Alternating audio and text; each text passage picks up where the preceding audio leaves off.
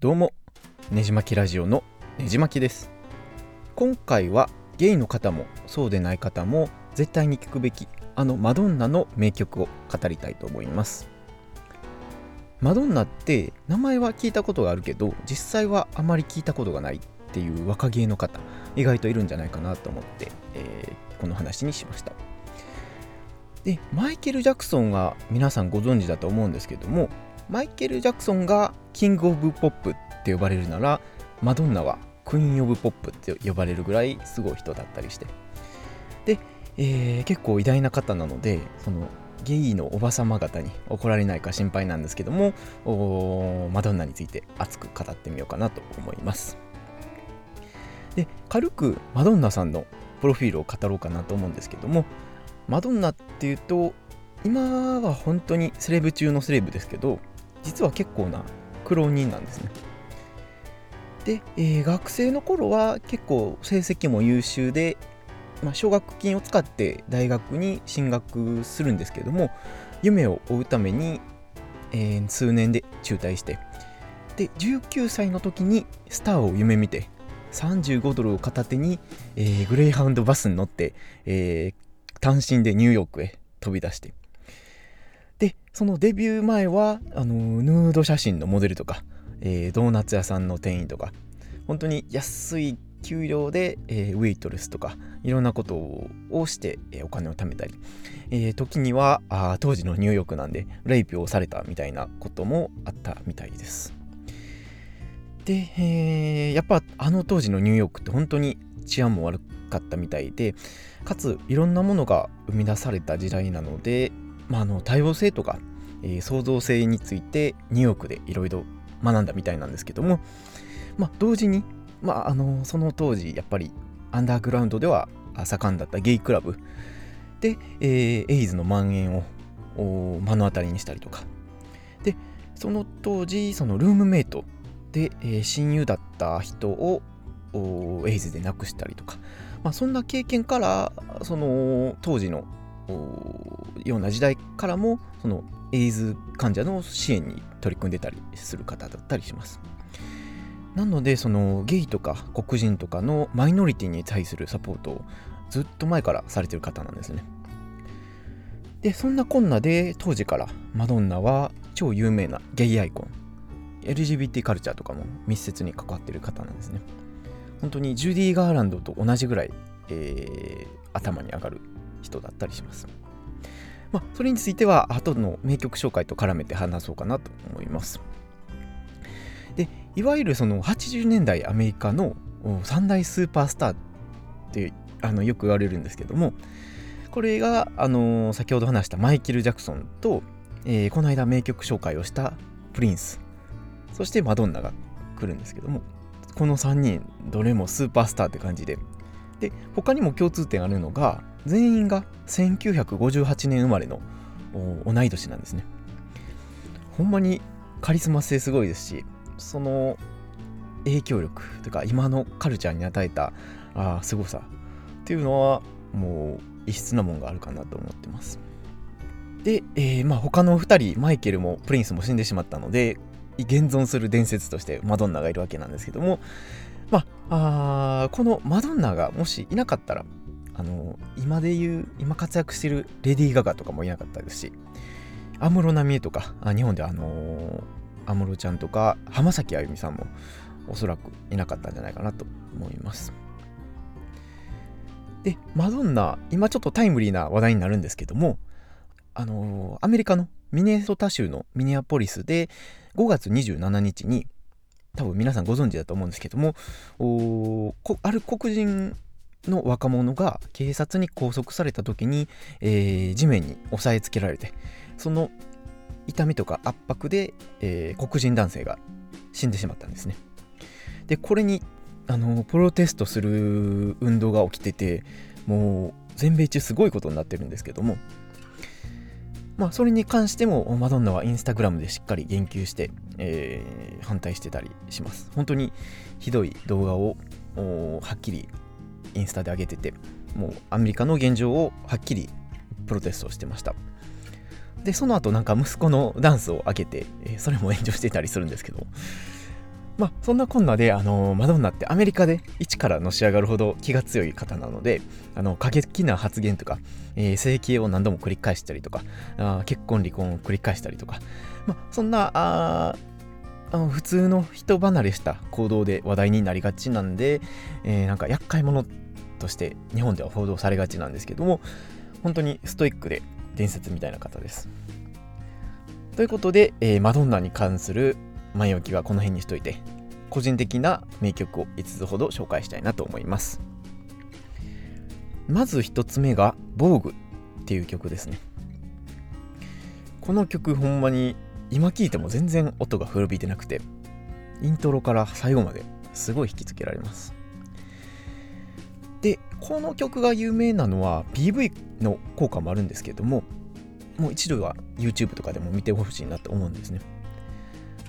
でなんでこの曲がすごいのかっていうと1990年頃にニューヨークのゲイのナイトクラブで流行ったウォーギングっていうダンスがあるんですね。それの独特な振り付けを PV でも表現したのがすごい話題になって。でマドンナのバックダンサーっていうのは結構ゲイの方もたくさんいるんですね。でこの PV にも本当に黒人の男性とか白人の男性とか、えー、アジア系の男性も映ってて、えー、そんな当時の PV としてもかなり多様性を込められたあ内容になっててもちろん僕はリアルタイム世代じゃないので、えー、からないんですけどもおそらくすごい衝撃だったんじゃないかなと思います。美しい自分どっちかというと美しいより男らしいを求める方なんですけどもそれでもこれはほんまに美しいなと思いますね。あぜひあの若い方にはあ防具の PV を見ていただけたらなと思います。歌詞とかもすごい歌詞とかもなんかあなたが黒人だろうと白人だろうと関係ないとか、えー、男だろうと女だろうと関係ないとか、えー、そんな感じでマドンナらしさがこの頃かこの頃からしっかり出てます。あの浜崎あゆみも防具っていう、まあ、曲調は全然違うんですけども出してることからやっぱり影響をすごい受けてるんかなと思います。でこのニューヨークのゲイのダンスボーギングについて知りたい方はあのネットフリックスにあるドキュメンタリーの「パリ夜は眠らない」とか他にも「ポーズマドンナのバックダンサーたちっていうドキュメンタリーがあるので、えー、よければぜひチェックしてみてください。2つ目の曲は、 Express Yourself ですね。で、この曲は本来、その女性の権利を歌ったあフェニムフェニミズム的な曲なんですけども、まあ、当然その権利拡大の歌なので、同じくそのマイノリティであるゲイたちにも結構刺さる部分がある曲なんですね。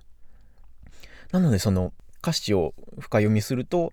あのマッチョな男性社会に抑圧されるんじゃなくて、えー、自分の魅力をしっかり出して表現せよみたいなことの大切さを歌ってる曲だったりします。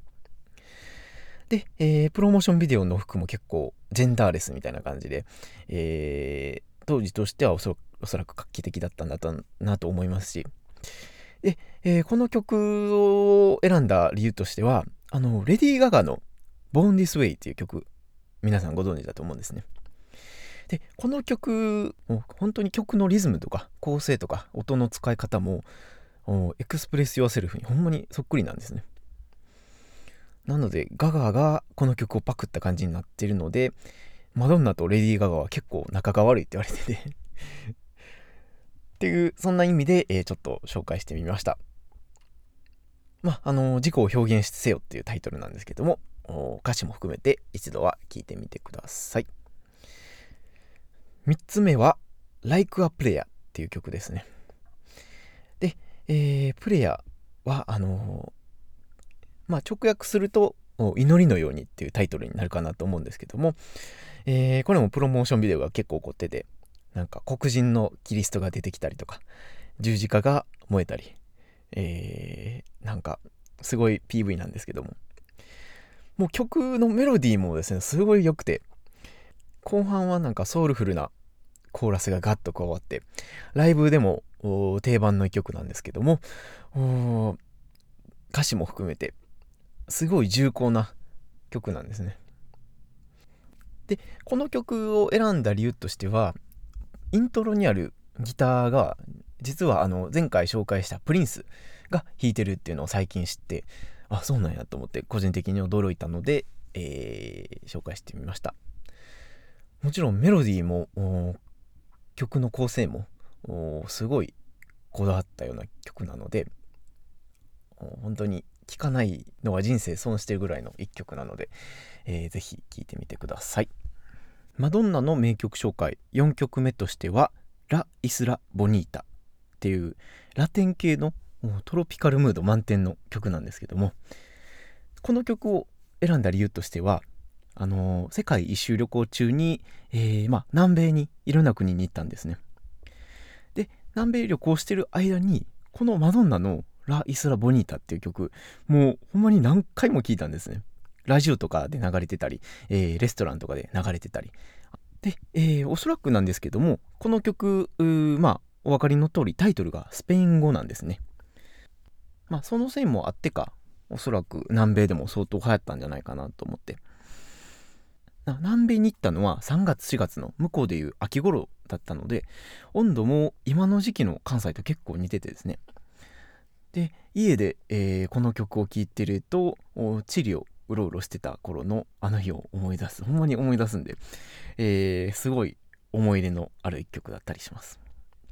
冒頭から結構他のマドンナの曲にはない異国情緒感がすごい漂ってて。で後半ではスパニッシュギターっていうのかな。なんかフラメンコ的なギターが鳴ったりとか。で、えー、マドンナの歌い方も結構優雅で、えー、トロピックな感じなのですごいもうどっか南米に飛ばされた気分満点な一曲だったりします。であの歌詞も結構ぼやっとした感じで難しいんですけれども行ったことがない南米の島について、えー、歌うような歌詞になっててあのトトの名曲「アフリカ」っていう歌あるんですけどもああいうのと結構似た感じなのでそういう独特な雰囲気が好きな方はあ絶対にハマる一曲なので聴いてほしいなと思います。ということで、えー、5曲目の紹介になるんですけれども「Like a Virgin」っていう曲ですね。もう初期のマドンナの曲もう初期のマドンナの曲って言えばこれなんですけどもサビだけでもおそらくどっかで耳にしたことがあるかな耳にしたことがあるかおそらくサビだけでもどっかで耳にしたことがある方多いんじゃないかなと思います。で初期のマドンナの声って本当になんか純粋な感じがするんですよね。でまあ曲が超名曲ってわけでもないんですけども当時の純粋なマドンナの若さと勢いが積み込まれた一曲で。まあ、せめてサビだけでもゲイとしては覚えて損はないかなと思うので、えー、最後に紹介してみました。他にもですね、あのー、クラブサウンド的な「レイ・オブ・ライト」っていう曲とかあマテリアル・ガールとかホリデーとかいろんなおすすめの曲あるんですけども、まあ、今回5曲ってことでそろそろこの辺にしたいなと思います。最近、えー、レディー・ガガの新作が出たのでレディー・ガガについてもちょっと絡めておくとま、レディー・ガガ乗りに乗った時って個人的にはあの全米の同性婚解禁の流れで、えー、ボーン・ディスウェイがヒットしてってその辺かなと思ってるんですね。マドンナとレディー・ガガってよく比較されるんですけどもあのー、ま、この2人はやっぱり似てるんですね。まあその中でも2人が違うところっていうと、えー、マドンナはあの男好きの女性で、まあ、ストレートなんですけどもレディー・ガガに関してはあ彼女自身がセクシャルマイノリティおそらくバイセクシャルの方なんですね。ということもあってレディー・ガガはその2000年代のゲイアイコンということで、えー、今今や本当にすごい存在になってますけどもまあ歌唱力に関しても個人的にはあレディー・ガガの方が上かなと思ってます。それでもやっぱりあのもともとそれでもやっぱりサウンドの面とか、えー、ソングライティングとか、あのー、発言の強さとか行動力とかそういった意味でもマドンナをレディー・ガガは超えることができんのかなと個人的には思ってて。まあ、繰り返し言いますけども、マドンナがいなかったら多分レディー・ガガもいなかったですし、安室奈美恵も浜崎あ、浜崎あゆみさんもおそらくいなかったですし、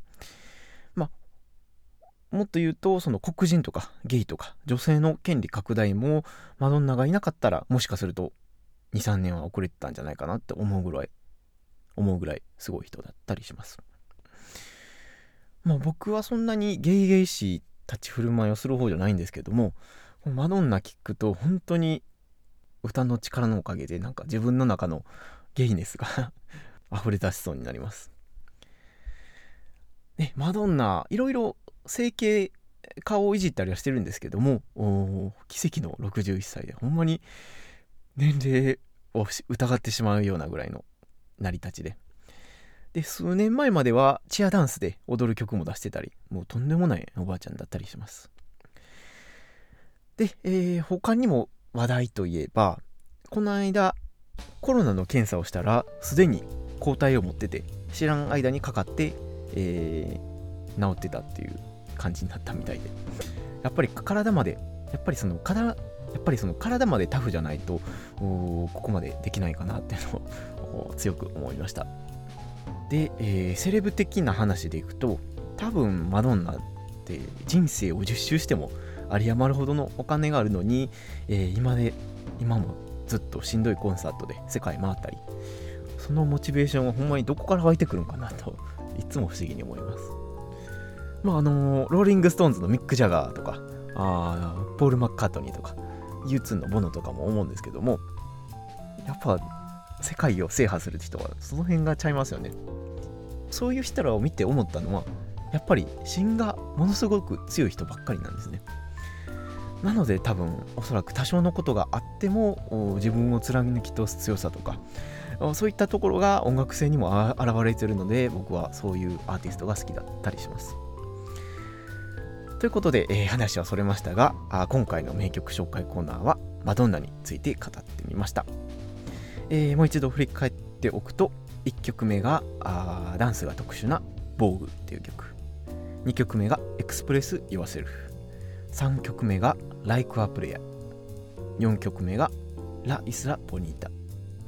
そして5曲目が「Like a Virgin」っていう曲でした、はい、このポッドキャストでは他にもプリンスとか U2 とかスティングとかミスチルとか、えー、いろんなアーティストの名曲紹介しているので興味のある方はぜひポッドキャストの登録をしてみてください。マドンナのリアルタイム世代の方の話とか聞いてみたいので、えー、ぜひ好きな方はお便りやコメントお願いします。あともう一つお話しておくとねじ巻きラジオのおかげさまでもうすぐ100エピソード目に到達するんですね。ということで本当にお便りや質問お待ちしておりますので、えー、ねじ巻きに、えー、質問どんどん投げかけてみてください。お便りや質問お待ちしておりますので Twitter のハッシュタグねじ巻きラジオもしくはあダイレクトメッセージや E メールにてお願いいたします。では次のエピソードでお会いしましょう。